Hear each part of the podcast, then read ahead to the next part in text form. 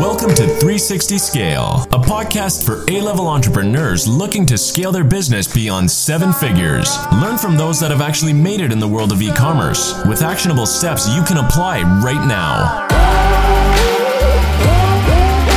I was sick and tired of all the conflicting information. Hey guys, uh, welcome to the Kandy for Scale 360 Scale podcast. Uh, today we're from Dubai, as you can see from the background. Um, also, those who will be listening on Spotify will see the background.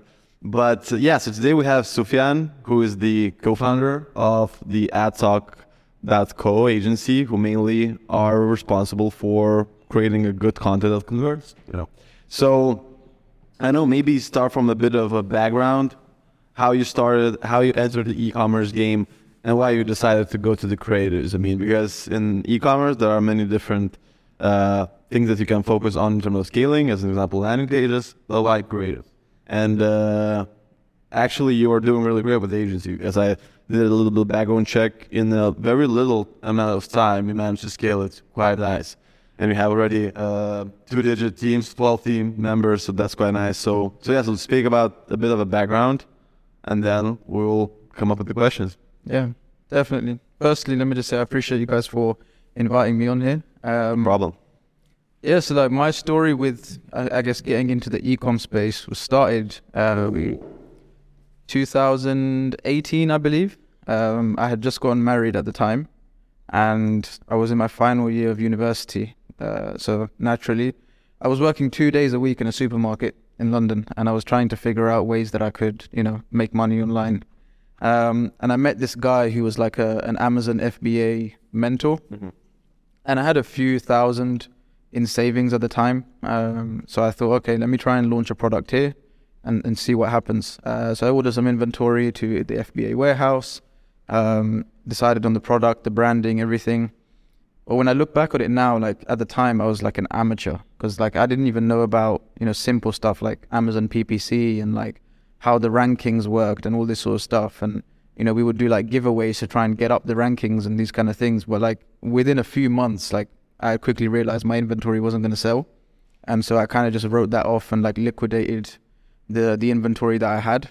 And then I went back to zero, and I thought, okay, now I need to figure out something that's going to be no cost to start up, where I can just leverage time or expertise. Um, and I went to a uh, a Grant Cardone event at the O2. Uh, okay, okay, okay. The live event? yeah, yeah, it's cool. It was called the 10x Business Bootcamp. Ah, that one, yeah. and um, over there, I was just like, okay, let me see if I can secure some lead gen clients at this event. Uh, over there, I met two gym owners, um, uh, ba- both based in the UK. And I thought, okay, let me try and pitch them. Managed to pitch them, and I closed them both. So they became my first clients. Um, and I did fairly well. I remember the first money I made. I made fifteen hundred um, from the first client, and the next weekend I booked a room at the Shard. It was like seventy percent of what I was getting paid on the retainer. And I just thought, yeah, let me just send it, um, and then did that for like a few months. Um, but like quickly lost interest in it because, like you know, ads to click funnels to like a seven day free trial to a gym is just like very boring. And then I started doing email outreach to ecom brands, and this one lady, after like thousands of emails, decided to take a chance on me. Um, and within like four months, That was media buying. Yeah, yeah, just media buying. Um, and she would provide us the creatives. Us by us, I mean me. Um, and within four months, like we we grew her brand pretty rapidly because she had no idea what she was doing with paid ads, but she had a really good brand. Uh, do you remember the product? Like, well, what was it? makeup? Makeup. Ma- okay. Yeah. So she had it's, like, it's really competitive. oh yeah, yeah. Back in the day, it was a bit easier. Yeah. Yeah, Facebook. Yeah, that that's true. It was indie makeup as well, so it wasn't just like average stuff. It was more like out there, kind of brash kind of makeup, which was good, I guess, because the the ads get a lot more people to stop scrolling. Um, and yeah, within four months, her brand got acquired, and basically from there, she referred me within like a month of her acquisition. She referred me to like seven other people. Okay. And those were much bigger brands than hers. Like one of them was like 30, 30 plus million a year. Um, a It was all UK based. yeah, yeah. UK based. Okay. Cool. Yeah, thankfully they were all UK based at the time, and um, then like overnight, I ha- I went from making like five k a month to like eighteen k a month, still just by myself, um, and so the there was four brands that were in the weight loss space, like detox teas and this kind of thing, and one of them was selling like clothing, um, which had like things like printing on there, embroidery for like companies and this kind of thing. Um, and then from there, I was like, okay, e-com is where I can actually make some real, real good money. Um, and then fast forward to February last year, we started AdTok. Okay, that's cool. I mean, we have the same story, just from not cold emails, but we started with the cold calls. So it's way Yeah. different. So, so we did cold calls. Actually, we did it in Lithuania. So Lithuania is a bit easier because back in the day, e-commerce was a brand new thing. Nobody It's still new.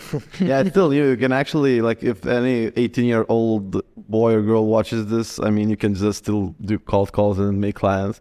I mean, in the UK, US is a bit different. It's way way harder to do cold calls because uh, it's just harder. They know that they they know that they, they know the game. They yeah, know they know the game and they Yeah. try to avoid it. Um, okay, cool. So you started AdTok, but before that, you were doing media buying on Facebook.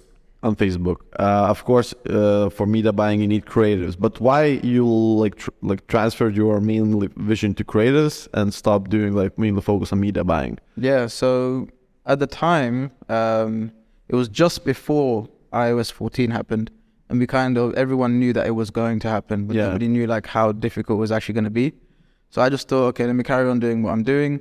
Um, and then iOS 14 happened, um, and like a lot of our clients just started to drop off because attribution was a problem Yeah. they couldn't track how much they were spending. They weren't as um, clued up on like attribution as a whole anyway.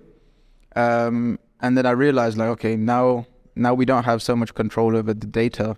We have more control over the creatives. So I started to advise some clients on creatives.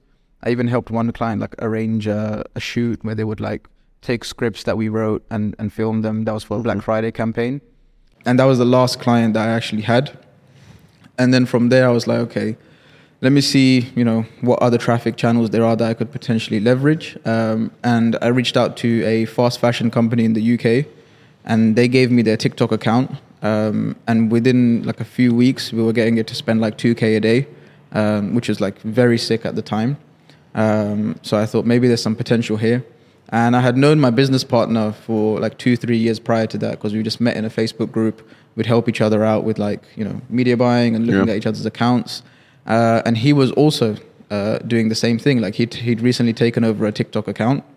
Uh, so we thought, okay, we're both losing our clients on the Facebook side because of iOS 14. We don't have the the infrastructure or the resources to necessarily build around it at the time. Uh, so we thought, let's try just double down on TikTok. So we leveraged the two case studies that we had, uh, and we started to build a presence on Twitter. And that was a time where TikTok was like really a big buzzword in the industry. Yeah. Like I remember when we went to uh, a conference in Miami last year, like everyone just knew us as the TikTok guys from Twitter, um, which got us a lot of inbound leads and that kind of stuff. Uh, and then we just double down on creatives from there. And it's like difficult when you only have, uh, you guys know this because you guys do full stack now, but it's difficult when you only have insight into one thing for a brand. Like if you just do email, if you just do TikTok, you don't have insight into who's creating the offers, who's doing the pricing, you know, what's the strategy on the landing page. You're not controlling it at all. Exactly. It's like uh, you can do like the best at creative, but then if the media buyer sucks, then you'll be basically you know out of business. Exactly, which is kind of what we're starting to figure out now because, like, we we do really good creatives, and we have some clients who have really good media buyers and they get excellent results, and some clients who don't have really good media buyers and they don't get the best results. Uh, so now we're starting to like do more media buying and take control over more of the funnel. Uh, we rolled out landing pages as well, so pre-sale pages, uh, you know, listicles, these kind of things, um, to make sure that the angle on the page is congruent with the the angle in the creative, because that's a big problem, right? Like if somebody clicks on an ad because the ad says that the product is going to solve their knee pain, but then they go to the landing page and there's no mention of the, the same thing that they clicked for, Yeah, you lose the sale pretty much immediately. Yeah, it should be smooth. That's what you see right now as well. It's like uh, e- either like be like you know smooth as hell with, with, with the whole funnel, like of all the way from the ad to all the way to like the thank you page, or you're just gonna like suffer a lot. Like I mean, it's uh, it's it's coming. Yeah, the the whole funnel thing for ecom is gonna be a big thing from what I see. And there's some people already been like printing money for the past few years and doing it. Yeah, for sure. Just because they you know discovered the whole thing pretty early. Yeah, but like TikTok was a really, really huge topic in 2022, especially in the first quarters when Facebook became really, really trash. I mean, I remember 2022, it was almost a disaster for us in terms of um, Facebook ads, Instagram ads, because we were lacking of attribution. Then, of course, Triple Whale was introduced, but Triple Whale is still, it, it doesn't solve 100% completely your problem, you know. Uh, and then TikTok was such a huge topic that everyone thought that every brand could go to the TikTok. But when the quarter four came, Facebook really, uh, I mean, blessed back. us with the new improvements with the ASC Plus campaign. And actually, they started to fix attribution, and that's that's for sure. I mean, right now we, we are killing with Facebook, and now people start to talking. Okay, so let's break down what brands can work on TikTok and what brands cannot work like very good on TikTok. So what do you got? What do you see? Well, like from your experience in terms of TikTok, which brands from which niche, from which like AOVs, which cards should definitely go straight to the TikTok and only may, maybe even put 100% of their focus there, and which brands try to should try to avoid it and maybe use TikTok for organic brand awareness growth. You know? Yeah, maybe like just uh, kind of outline like main like let's say three four points of like what should probably Yeah, for example, you audit a you audit a lead. You know, the lead comes to your agency. You make an audit, and you see, okay, nine, 90 percent that you'll succeed, ninety percent that you'll fail. So, what are your like? Uh, You're looking at, Yeah, where you're looking at. Yeah, I think it, the main thing comes down to the novelty of the product. Like, does it solve an actual problem that is very easy to visualize? Because one thing that you don't get with TikTok that you get with Facebook is ad copy, right? Like, Yeah. So, so the creative does hundred percent of the talking, um, and if a if a product is not novel enough, or if it doesn't uh, have a good uh, mechanism that allows you to describe the physical like transformation. So, for example, like you know, fashion or, or fitness or like shapewear, these kind of things, where you can clearly show distinct, um, distinct transformations using like clever transitions, which are very native to TikTok. That always works really well. Uh, in the CPG space, you have like uh, skincare, uh, things like lashes, um, hair products as well work really well. Uh, makeup not so much because it's like a very saturated space on TikTok as it is just from organic. Yeah, Um, and then big brands are doing it on organic. Exactly. Yeah, like they have millions of followers just just by way of like the the spillover effect from their existing channels. Yeah. Um, so that's the main thing that I look for. Like when as soon as I see a product, I can tell whether or not it has enough of like a wow factor that the creatives, the hooks will be engaging enough to get people to actually take notice of it. That's why you see like when people scale like dropshipping stores on TikTok, it's always selling the most weirdest stuff like galaxy projectors or like, you know, slippers. So basically, it's like with the wow effect that they have. Exactly. Yeah. yeah. I like to call this. I mean, I like to call this unique product demonstration. If your product has unique product demonstration, But then it should you'll, be then you'll easy to, to demonstrate that in like three seconds. Yeah, and you'll yeah, and you'll be able to do good in any type of social media ads that have video creatives. I mean, I remember we also had one client who, and also have right now, but we scaled pretty, pretty rapidly and very, very instantly. It's a toy. It's a fidget toy. And we don't need to think like any type of marketing. We just need to film it as we play it. And when you play it, it describes everything. Everybody knows that this is the fidget toy. Everybody knows that this is like uh, it's really extremely unique. No, nobody see, no, nobody saw that. Yeah, the best like performing out angle we had on that one was like, this is the product, and let me show what it does, and then you're just playing with it. Yeah. So this like this angle generator, five millions over two years, only one ad. Yeah. And we just take an ad, make new variations with new product designs or whatever. But we kind of we don't even need to inno- innovate new angles or something because we've tested any many other angles and it just doesn't work. I mean, for people on social media, e- either it is a TikTok, either it is a Facebook, still you need to focus a lot of on extreme product demonstration. And I remember, for example, talking about the lashes. Our friend David Smikachanis, who back in the time was working on the Sugar Hand, I don't know maybe you know him or not. So he was also telling that also about lashes. He was scaling lashes really rapidly, but all those creatives that were scaling to the eight figures, to the nine figures, were something unique, something that it's called breaking a pattern. You know, you break the pattern by unique video on their newsfeed.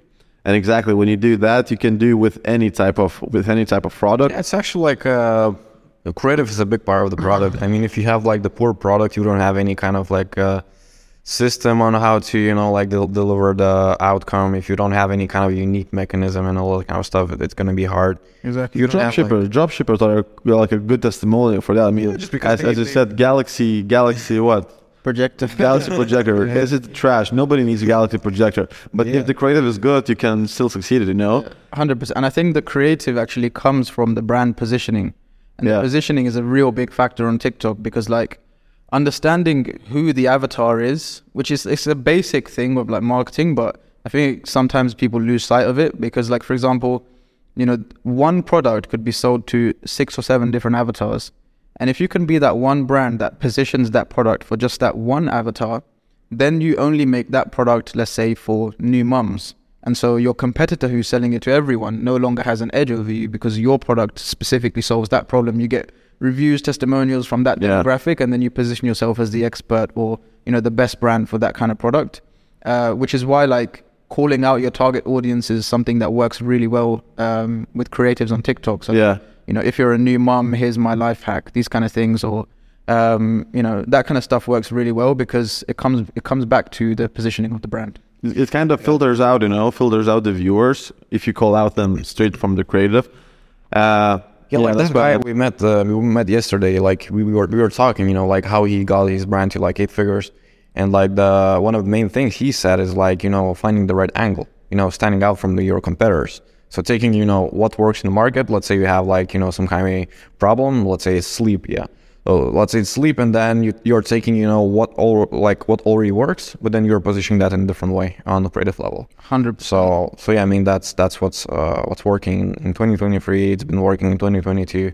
That's that's probably the thing. And of course, you know, retention is going on top uh, if we're talking product, uh, and that's going to be big in 2023. But uh, well, yeah, let's continue with um, with your stuff. Uh, I know you've worked with like a couple of good brands, like you know, uh, Nessie footwear, uh, Space Goods, uh, you know, all those guys. So, like, what you would see, let's say, let's let's take supplements, let's take mushrooms. Those are a pretty hot topic right now. Um, where you see like creatives come in when it comes to like uh, presenting the unique mechanism, like uh, how you would, uh, let's say, we have the mushroom uh, supplement, how you would take that and how you would, you know, uh, start the whole thing. What's your, you know, how your system will look like, where you would look at, uh, how you would position, you know, what type of angles you would put in. You know, we can get a bit practical here. Yeah. So so for example, let's take mushrooms.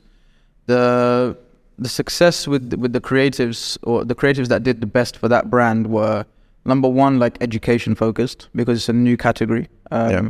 So uh, you know you you're kind of putting a new spin on something that's already uh, exists, but with an entirely new ingredient that's then going to become the hero of the product. So educating them on the the presence of the different mushrooms that are in the blend of the product and what they all do and how they are you know potentially beneficial nootropics or for focus or you know these kind of things is a really good way to do it. The other thing that worked really well for us was attacking incumbents already in the industry. So for example, a lot of these mushroom brands like Space Goods and like even their competitors, they all kind of have a unique spin on coffee. So an easy an easy in to, to get an ad to resonate with the customer around there is just to attack coffee. Like you know what are the you already drink it, and here's how you can do better. exactly like what are the what are the negative effects of coffee? You know jitteriness, anxiety, these kind of things, crashes. Our product doesn't give you that. It's a more sustainable alternative. It's not going to give you stomach problems. It's not going to cause you to go to the toilet. Blah blah blah. Um, you know these kind of things work really well for that kind of brand as well. Um, but in terms of like the unique mechanism, yeah, just explaining the ingredients is the best way because that's where you can really hook people in. Like if you if they get to the point where they're watching like the third or fourth ingredient, they're a very very warm lead that's most Yeah. likely going to buy because they've understood like everything about uh, how the product was assembled, uh, and then you like throw in some some unique things about you know how it tastes and the fact that it doesn't taste disgusting, even though like the products are usually associated with that kind of thing. Like nobody wants to eat mushrooms, Yeah. but you know if you can make it in like a chocolate flavor, then Yeah, sure. that's something quite unique about that as well. So it's like uh, you take just because it's mushrooms, it's unique. It's you know something new in the market. You just take directly that, or you direct like you know uh, ingredients, and then you basically start from there. Yeah, So it's uh, but then let's say if you are taking you know standard supplement, you don't have mushrooms in the ingredient list. Let's say it's like uh, I don't know for for energy as well. Uh, how you would deal with that one? It's like uh, you would focus on the mechanism from the other side, you know, not from ingredients, but then maybe for from like how it delivers, or maybe build the mechanism yourself, or like uh, which path you would take. Yeah, energy is a little bit of a tough one. Um, are you talking like like brands like, for example, Glitch energy drinks, like they make Yeah, yeah. that kind of stuff? Yeah, like n- not like directly nootropics, but uh, you know, something for focus for energy, something like that. Yeah, I think the the best way for that is to potentially lean on uh, existing data, existing research, like leveraging a lot of brands that do do well with like these kind of products that invent almost new categories around uh, pre-existing uh, products and industries. They do well with like leveraging research, um, uh, whether that's like you know leveraging a certain case study, uh, a certain you know scientific journal, these kind of things to show you know uh, research where participants took X product versus Y product, or you know X ingredient versus Y ingredient, the outcomes, and then showcasing the presence of those in your product itself is a really good way to do it. Um, I'm trying to think if there's if there's anything else I would potentially do there. How you would connect like the ad with uh, you know where it lands? Like let's say it's same supplements, but uh, let's say it's like let's say let's back, get back to mushrooms. Uh, how you would connect those two? Like um, just because we talked uh, before the podcast about like you know how the funnel is with ecom and how it's important in 2023 and going further. Uh, so how you would connect that one? You would do like uh, you said like uh, you know some some research and all that on supplements. So I guess you can go with you know the tutorials and all that. But uh, if we are getting a bit more specific, uh, how we can you know make sure that our connection between ad and, and you know the actual landing page is uh, good enough, so we can convert. I think number one is just replicating the same angle. So, you know, sometimes you you might want to just take the same hook that you're using in the ad and make that your headline on or, or make it relevant to the headline. Um, because with the headline you have more room for text and these kind of things, so you can add you know other things like social proof and that into the headline on the actual advertorial or landing page. Um, in my opinion, the best way for a brand to kind of do that, because a lot of the brands we speak to actually don't know what their best performing angle is Yeah. which is quite like insane because like it shows that perhaps they haven't necessarily reverse engineered the positioning of the product properly to understand what problem it solves best. Um, because like with every brand, there will be like 20% of the products or, or 20% of the the things that you talk about are going to drive 80% of the volume in terms Yeah. of sales and revenue. And figuring out what that is is a big part of what we have to do when it comes to making creatives. Um, so that's why we only tend to focus on you know best selling products in in the immediate you know onboarding phase of, of working with a client because we don't want to try and reinvent the brand selling something that they have dead stock of like that is the worst thing to be Yeah, doing. that's for sure. Um, but then going back to the landing pages, I think the best way for brands to do at the moment is probably short form uh, listicle pages. Seven reasons why. Yeah, seven reasons, five reasons, ten reasons. Experiment with the number of reasons that you're using. Make sure that the content again is reflected of the same format that the user came from. So if they came from like a single image stock photo ad, use that kind of content on the landing page. If they came from a UGC video, you use like different snippets of GIFs from different UGC videos Yeah. to illustrate each point. Uh, so whether it's something unique about the product, you know, it has a certain feature that others don't. The content that is to the left of that bullet point on the on the listicle should reflect the same thing. Yeah. Um, Yeah, I guess with uh, mushrooms you can also like outline all the ingredients, like you said. exactly. Like uh, seven ingredients that will make you, you know, like uh, rich, whatever. Exactly, and then you can also experiment with the positioning of the reasons as well, because the likelihood of like you know what percentage of your traffic is going to scroll to the bottom of your your listicle is quite low. So making sure that the first thing is the most valuable thing to that audience, whether it's the sustainability, whether it's uh, you know something else, making sure that you leverage existing customer data from support tickets, emails, reviews, these kind of things to understand Yeah. exactly what benefits people derive from the product that matter to them the most uh, and then leverage that in the positioning of your your bullet points for your advertorial for your for your listicle. Sorry, Okay. uh, is is the best way to do it. I think. What about listicles? I mean, uh, in TikTok, do they work well? Because listicles, for me, I as I understand, like as we uh, tried a lot of them, is usually for a bit younger demographics. Because if we compare listicles and the tutorials, so the tutorials goes to a bit older demographics because they tend to spend more time in reading and they like that format of, of the landing page. Um, but everybody's talking right now also about TikTok. So when it goes from the creative to the landing page, and everybody's talking about creating those emotional TikTok landing pages. Uh, have you ever tried, uh, like, have you ever find success in not only like landing them to the product page, but landing them to the specific TikTok made listicles? Uh, or advertorials as well? And is there any success?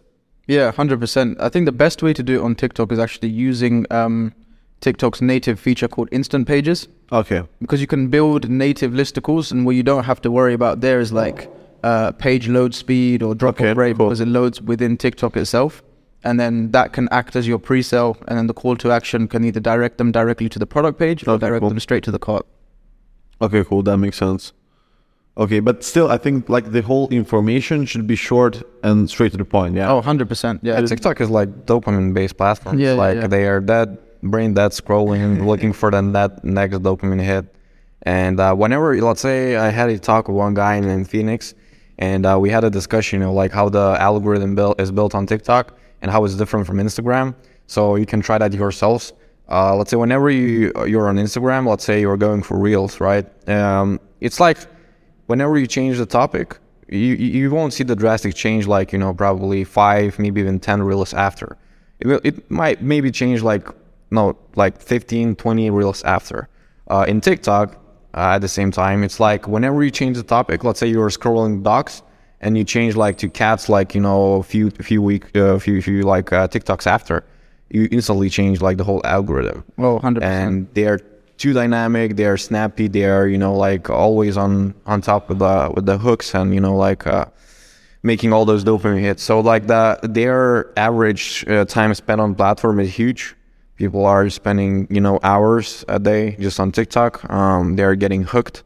Uh so it's it's hard them uh, for them to leave the platform. Yeah, like you So- can you can train the TikTok algorithm to serve you the content that you want just by like, 'cause, like if you if you are a uh, 18 to like 24 year old man, I've experimented with this a few times, creating uh, new TikTok accounts. yeah The first thing you will see as soon as you open a fresh TikTok account is just women.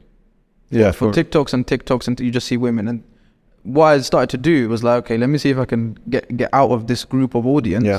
So you just scroll past them fast and leave yourself with zero watch time on all of them, and you come back to the app later, and they'll all be gone.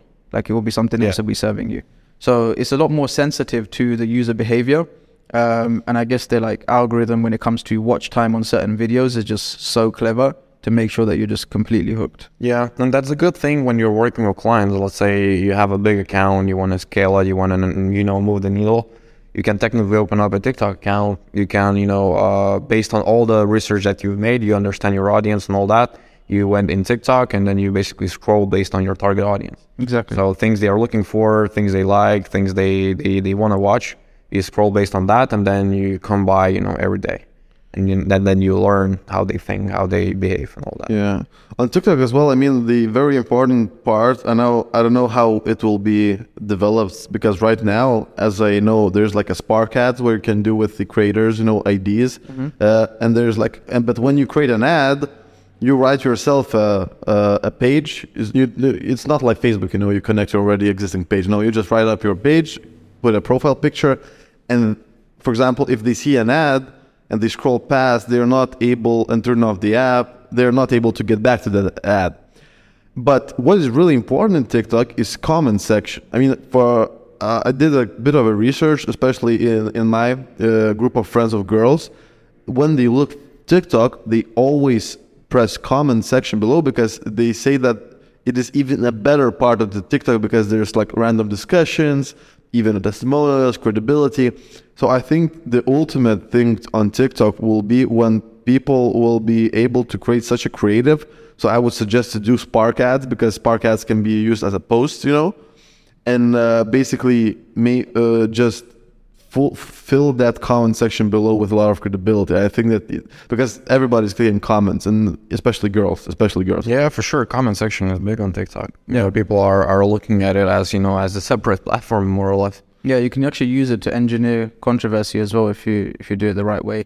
But what you said about like the types of ads that you run on TikTok, there's a lot of like potentially grey hat strategies that you can use with that as well, like because you can literally make up the page on the spot. That's true. So like some people, like let's say for example, uh, you know, you wanna you wanna use a big celebrity's face on on the thing. You just take a picture of them, name the page Kylie Jenner, Kim Kardashian, whatever. Yeah. Run the ad from that profile, and you know, I've seen people have, have success with that.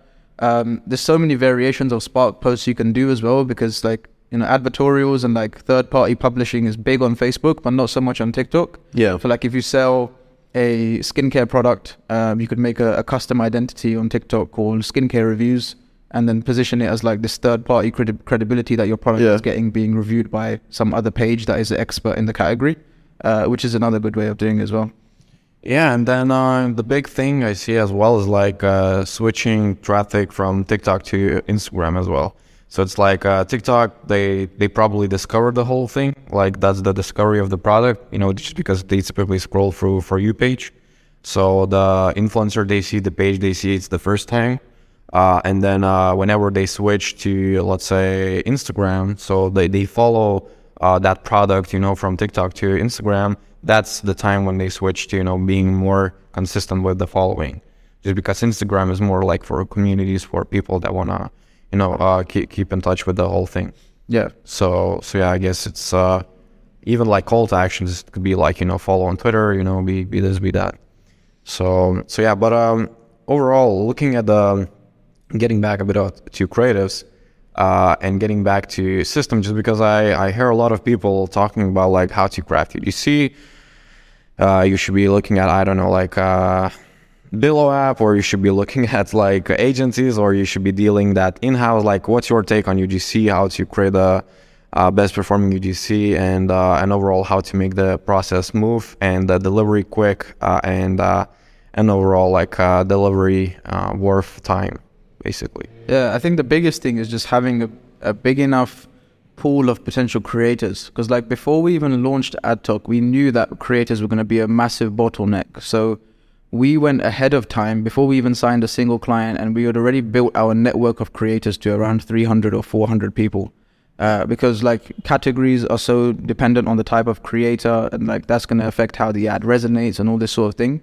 So making sure you have access to a big enough pool of creators and making sure that you have access to a system that will uh, you know onboard new creators for you fast so like for example if we onboard a brand and let's say we don't have the creators for that specific uh, market within our database already within two days we can have 10 to 20 options for a brand just from Yeah, I saw like guys doing that on Twitter directly, and, uh, it's like even profiles right now from creators that are creating UGC content and they promote it themselves, and then they work with those brands, and then you know like they they sell themselves on Twitter. yeah So, but like, what's your what's your system to get those creators? Like, where you look for them? Like, what what's your you know take on that? So there's three places that we will look. It depends on the type of creator we're going for. So if we want older creators, we'll go to backstage.com, which is a place where you can just put like casting calls for. Same, usually you'll get like actors and voice actors and this kind of thing. That's a good place to find older. And they're people. really good. I mean, they're professional. One thing is that uh, a lot of brand owners I had experience with, they try to avoid actors because they say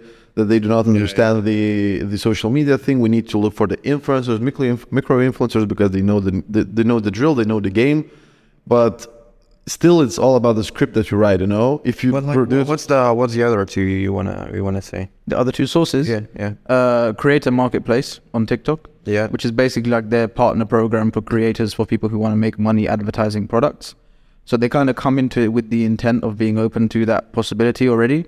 Uh, and you can they have good filtering on their system as well, where you can search by, uh, you know, location, uh, gender, categories of content. So if you want somebody who makes beauty videos, you just filter by the beauty category, and you'll find someone.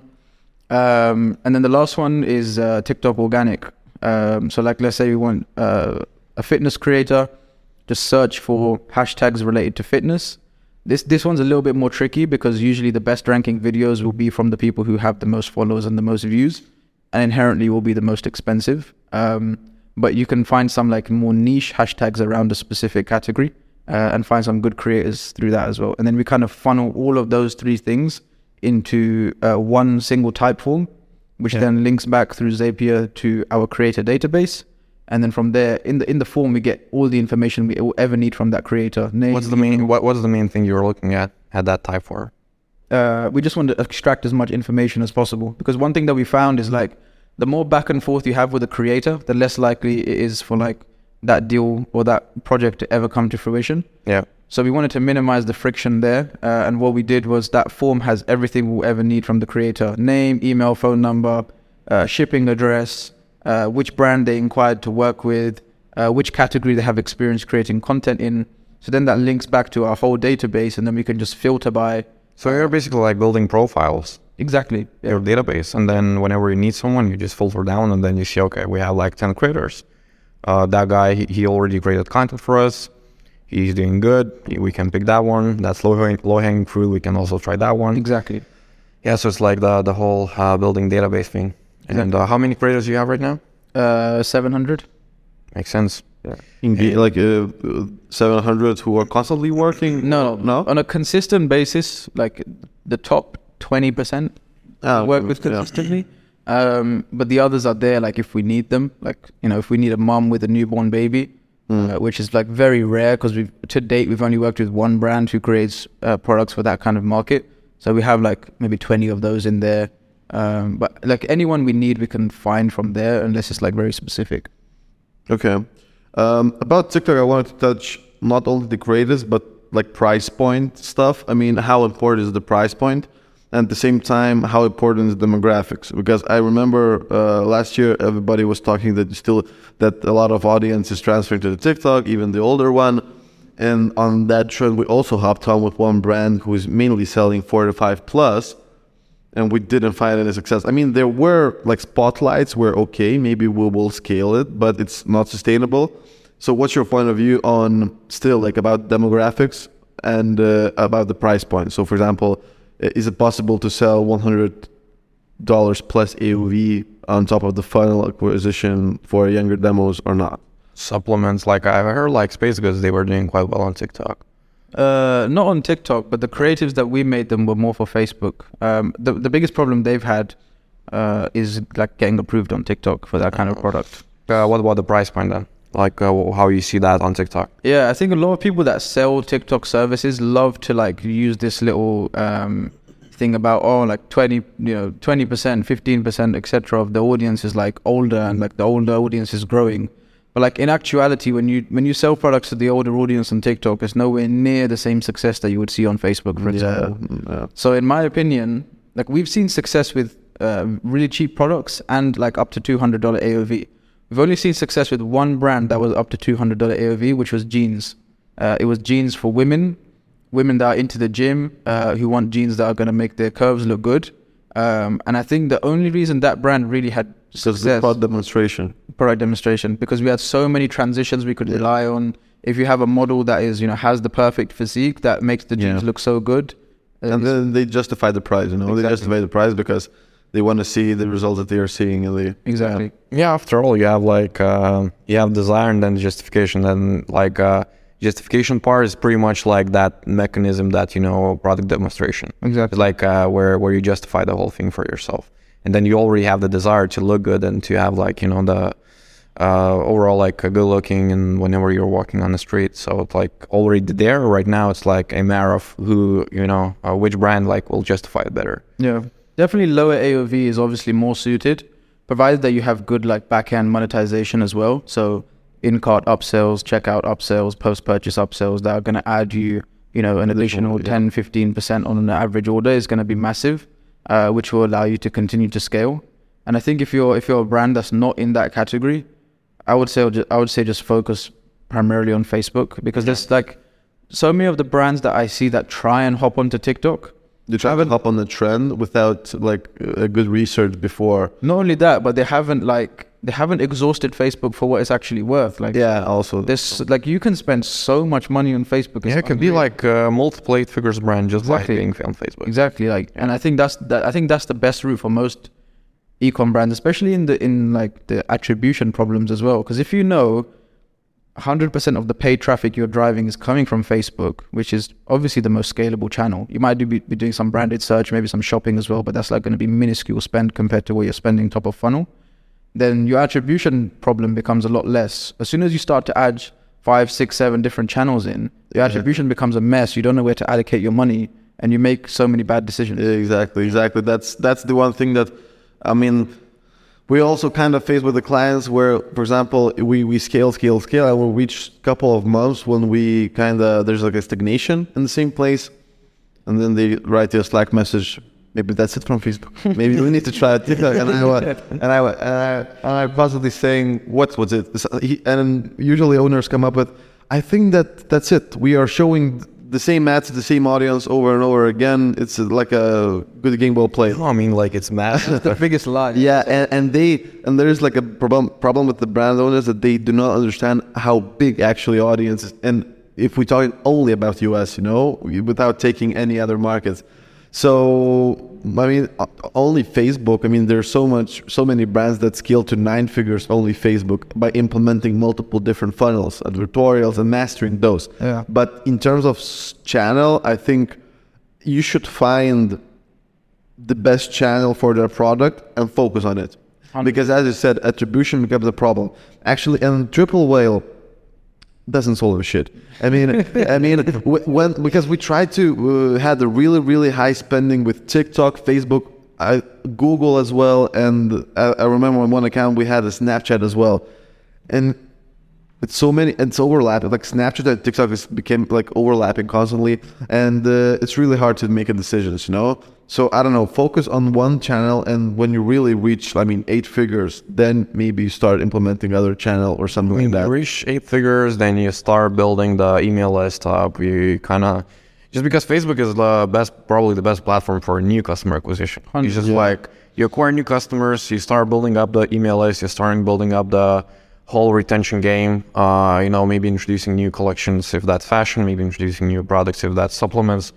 You know, into your collection, then Or like, or like expansion into different regions as well. yeah, regions. Localization, like that's something that you can, you can still be just doing one channel. Yeah. But if you expand, if you're US based and you expand into Europe and you can localize and set up everything properly, fast shipping, pro- good product size, uh, customer satisfaction, then you open up a whole new world of possibilities with still just one channel. Yeah, US. It's uh, for US people. Uh, whenever you run brand in US and you're you're like not in Europe yet, that's one of the lowest hanging fruits because like uh, all the trends are following. Yeah. So like uh, let's say you you want to sell in Germany, like all those German guys, they're like, okay, let's take the product from US, what already works, introduce that to the Germany. Now we are like eight figure brand. I think that's the easiest way to get into e-com right now. By the way, yeah, these days. because I know of this uh, this brand. Uh, I spoke to the founder uh, recently.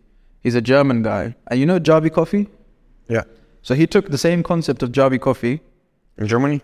And localized it. The product literally looks exactly the same. This, the label looks pretty much identical as well. It's just all the languages in German, all the ads are in German, and now they're doing like 500k a month. Yeah, exactly. So it's like you don't need to reinvent the wheel. It's like uh, you know, just take the whole thing. Exactly. and then localize it. That makes sense. Um, you also mentioned that you are getting into direct response, into affiliates, into you know all the dark lord stuff. you know, getting, getting, getting like web uh, hacker Yeah, yeah they like to they, they like to call themselves web hackers yeah, web hackers. so, uh, how you are stepping in? What's your process like? What's your you know goal stepping in, of course, and uh, overall where you are right now, what you're currently exploring. Maybe you can share some uh, gold nuggets with uh, listeners on that one. Yeah, so I think the the decision to do that actually came from like the fact that obviously now we're in technically an, an economic downturn, right? So brands Yeah. are a lot conscious of where they spend their money and moving towards performance based pricing, not just like percentage of revenue, but also like CPA basis as well, is a Yeah. potentially very lucrative uh, source of revenue because like as an agency, if you move towards a CPA basis, then you completely eliminate the need for like any client communication. Yeah. No Slack channel, no weekly check-in call. You just focus with your team. You spend your own money. You acquire the customers for the brand. You get paid on a CPA basis. That's what really kind of, uh, you know, got me excited about it. And then I started consuming some content from I don't know if you've seen a guy called Maxwell Finn. yeah maxwell Finn, uh, he runs a On Twitter? tiktok uh, he runs a tiktok mastermind yeah Yeah, yeah, yeah. And his, his his his agency's been around for years. Like doing started out doing lead gen at crazy scale, then Yeah. affiliate, then i know him i know him Um, so I started consuming some content from him, and he was like, you know, all the reasons that he presented were for agencies switching from the traditional retainer model to potentially a CPA basis, provided that you have the cash flow and cash reserves to do it. Um, just made complete sense to me. So then I started to dive a little bit deeper and see, like, you know, what like CPA basis within D2C, like what is actually available, and like, you know, as far as I can see so far, the commissions look really good. Uh, they look fairly reasonable as well, depending on the partners that you choose. Um, and it's obviously a lot more scalable for yourself. So that's what got me interested in affiliate. And then Obviously now we're we're But you mean uh, do this like with the um, brands, uh, brands uh, like brands page with the, like everything the same just by, by CPA? Because usually affiliates when like usual affiliate marketing, you do not get your brands page, you do not get uh, like to kind of run ads under the brand's name. You kind of run as a still like a separate blog post or something like that. And this part is like really, really saturated because I've talked with one of our clients is also like they, both of those co-founders are really uh, have a big, big background of affiliates. And they actually, a couple of years ago, they started to do the brand by themselves because uh, it's such a saturated thing in e-commerce affiliates. And if you do not have your own ad network or email network or influence network, it's really hard to succeed just from doing good creatives and paid advertising because the saturation. offers. Yeah, Yeah, solid offers are just overcrowded. It's like yeah. whenever you have the good one, it's like it's gonna. I mean, I, I see those people who really succeed that who are really uh, like for a long time they're already in the game of affiliates.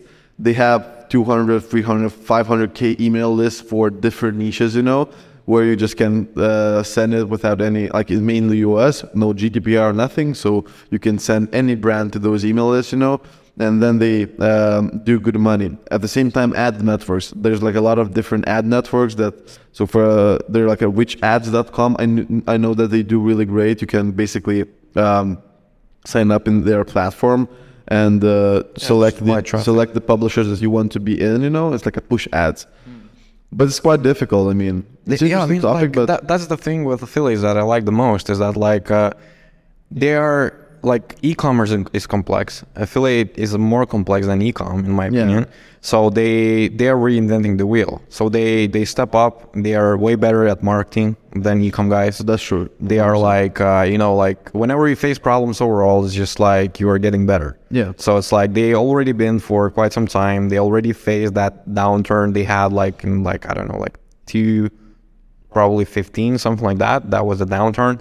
Now they're getting back. So they already had that circle of you know uh, of scaling up, going down. Right now they are getting back. So it's like um, they're for uh, for longer in the market. They are more into like knowledge and you know getting um, shortcuts and you know understanding marketing. So that's what I like the most. That's why you know like we're going to affiliate world and all those. That's why Just whenever you see an affiliate launch their own brand, they scale faster than anyone else because they're Yeah. so much better at everything. even those guys like we work uh, you mentioned uh, our clients like they they were in affiliate stuff they switched they become like 2 million a month brand in like what like a few months Yeah, not a few months, but within a year. But yeah, within a year they reached two or three million a month, which is pretty huge. The thing is, but they were doing all, and I I noticed one thing that uh, affiliates that were doing their own brands before iOS, they were too dependent on Facebook, and after iOS update, they all of them crashed. All of them crashed. I mean, they crashed a lot around. but same for ecom just because like at that time you you were like uh, okay fi- uh, pixel will save me up right now Yeah, but you have- know, like affiliates, they tend to avoid building that brand image. They're very conversion driven. They don't care. Like they Yeah. run different many uh, scammy advertorials, and they are just all about conversion. Mm. For example, for us, when we had brands, that post iOS update was not a really really huge thing because uh, usually we still work on the brand side. We are really good at email Right. marketing, you know, by building the community. Uh, so that iOS really like didn't affect it like uh, uh, dramatically. We even had really really good months straight after iOS, you know. Uh, but yeah, affiliates they tend to do not care about the brand and they just push the limits uh, about very like yeah i mean if you if you are like probably if you're ecom guy you you get some stuff from affiliate and then you are in the, meet in the middle that's the perfect world Hundred percent, I agree. Because But, like um, you, you need still like some element of like the brand thing. Although like in like even the big guys that I speak to that do like you know 50, 100 million a year in e-commerce, they'll tell you like you don't have a brand until you've done like 50 mil. It's- No, that's true. That's true. That's true. One hundred And that's like um that's the thing like a lot of those guys they miss that and then they they kind of like do like i don't know like let's say three five five mil a year and then they're like okay let's be uh, selective let's be you know like uh overall um you know like selective on, on what kind of messaging or what kind of like uh, creator we are working with and all that i'm like dude like you're doing like well like three mil and you have a luxury of being creative and then you are like you, you're, you're not using it So, so yeah, I mean, just take that luxury of you know like being creative, being flexible, uh, be like that all the way to like probably 20, 30 mil. At that time, you would probably need to think about you know stepping into a brand image and all that. And um, and it's you know never late. I mean, like a lot of people they they they thought that like um, whenever you run let's say offer, whenever you run some kind of like discount or whatever uh, people will remember. And it's not true. I mean, like they, they forget the, the moment they see the, the actual discount. So it's like uh, you run the discount. We had brands that are running discount for like two years, three years, and then they're nailing it. So it's just, yeah, you just run it. People won't, won't remember. And then you'll always come back to like, you know, being, being the brand. Exactly. You can always switch. Like, you know, big brands like represent, they, they start from scratch. They, they, I mean, no one remembers like what they were doing like three years ago Yeah. they might be like you know the shitty quality you know shitty ship, shipping times and customer support now they are back now they are you know they have strong community and no one gives a shit about like what, what happened Yeah. like three years ago Yeah, it's true. I had experience with a couple of clients where they say, "I want to be an Apple of this niche," and, uh, and that's why and that's why we're not discounting any products unless it's Black Friday. And on Black Friday, the maximum we can do is fifteen percent off. and I was, I was, yeah, and uh, but they do not understand that you know, to be an Apple is a way different topic. I mean, and they just like like to very, I don't know, glamorize the whole picture. I want to be an Apple, but I have 50k in my pocket. So Exactly. yeah, and they do not understand their target audience. They don't understand the concept that D2C works. Yeah, like we discussed angles. Like, Yeah. I mean, all, all of those guys, like, uh, you have to start from scratch. You have to come up with your angles yourself. Business owners are just like being there with the product, and you know, Yeah. that's their that's their thing. That's like what I Apple, get. Apple is a category inventor. Like they created Yeah, something that didn't exist. So they have Yeah. the luxury of that. If you're just selling the 56th skincare brand that has honey in it, then you're not you're never gonna be Yeah. Apple. Like yeah, it just doesn't Yeah, make sense. for sure. Um, yeah, so affiliate, uh, we discovered a bit of TikTok, a bit of creative. And to finish up, maybe you can uh, give us some last words on like overall where, where you see ecom going, uh, where you'll be focusing for 2023, and uh, where will people find you at, at the end of the year? Well, you know, like, are you gonna be in affiliate? Are you gonna be in like agency game? Like, what's your plan? Yeah, so I think like the first thing you asked was like where ecom is going. I think it's uh, it's to be a lot more ruthless, and it already is. To be fair, like the people who are not conversion focused, are not performance focused, they're to get swallowed very quickly. Um, I think for new people who are starting in ecom, the biggest the biggest opportunity is like in number one localization, number two finding already performing products and finding new customers to sell them to with new angles. Um, and just that alone can get you to you know three to five million a year very very quickly. Um, so like it'll be interesting to see because like you see on Twitter a lot of these uh, like VC backed brands and these kind of things who like never turned a dollar of profit since they've started, but they raised like insane amounts of money every few years or every few months. Like they're like finished. Like you Yeah, can do that finished. product so much better than them just by having a little bit of know-how and they're like obsessed with like the aesthetics of being a business which is like an office and people and like endorsements and all this nonsense Yeah. that doesn't matter um, so i feel like ecom is going to move away from that kind of model and more back to like the performance driven uh, you know people who actually understand funnels and marketing and offers and, and you know really know how to create an edge there and win there um, in terms of like what i'm personally focusing on now definitely going to explore like a, a CPA basis pricing model for the agency for sure. But the biggest focus for us right now is to to retain the agency as it is, um, and still you know acquire a few clients here and there, good ones that you know we definitely see potential in, and uh, launch our own brands. So by the end of the year, uh, we've already got one that's like basically about to launch. Um, uh, when I say brands, I really mean like offers. I don't mean like you know Yeah. that kind of stuff. So So you mean like it, it can be like info products, it can be like uh, I don't know, like physical product, it can be like CPA. exactly, yeah. So by the end of the year, we want to have maybe two or three of those um, that we've you know put a lot of work into, uh, and then potentially, who knows, maybe next year we transition completely away from an agency model. The goal for us with AdTok was actually always that, like we wanted to use AdTok as an agency to acquire staff with skills and expertise that we could then use to launch our own stuff. Acquired data. Exactly. Same here for us.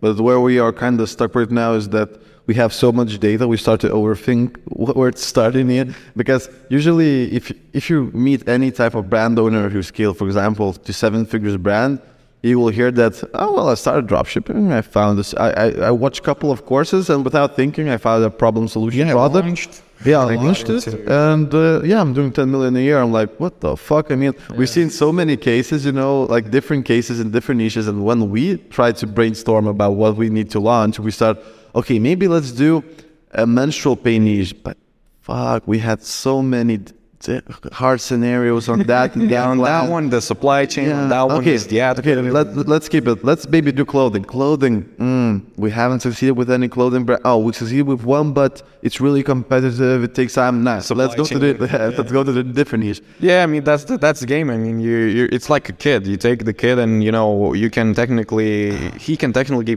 pass the wall. I mean, he doesn't have any data about it.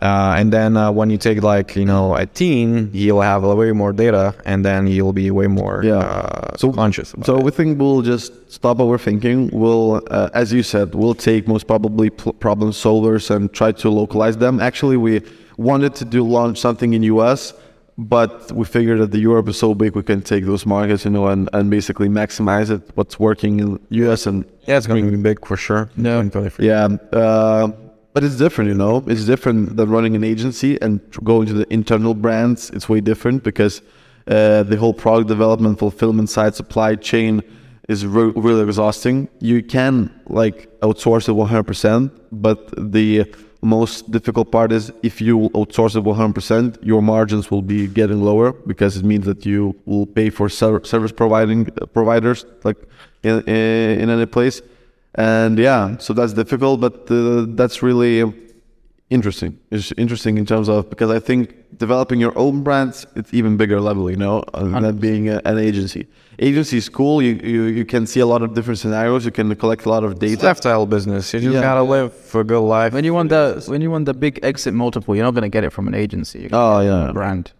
Yeah, like all those guys that I speak to uh, that want to stay in the agency game, they typically don't aim, don't aim to be like 100 mil uh, company. They they're like, okay, let's build up, you know, five mil cash flow The cash flow business, cash flow business, Yeah, I mean that that kind unless of stuff. unless they build themselves something internally that is uh, tangible so Yeah, a lot of those guys they build some high tools Systems, like SaaS, yeah. you know, tho- those kind of uh, things.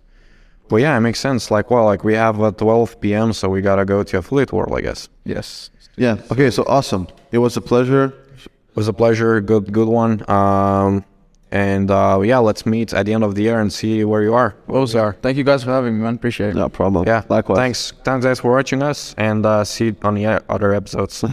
okay bye see ya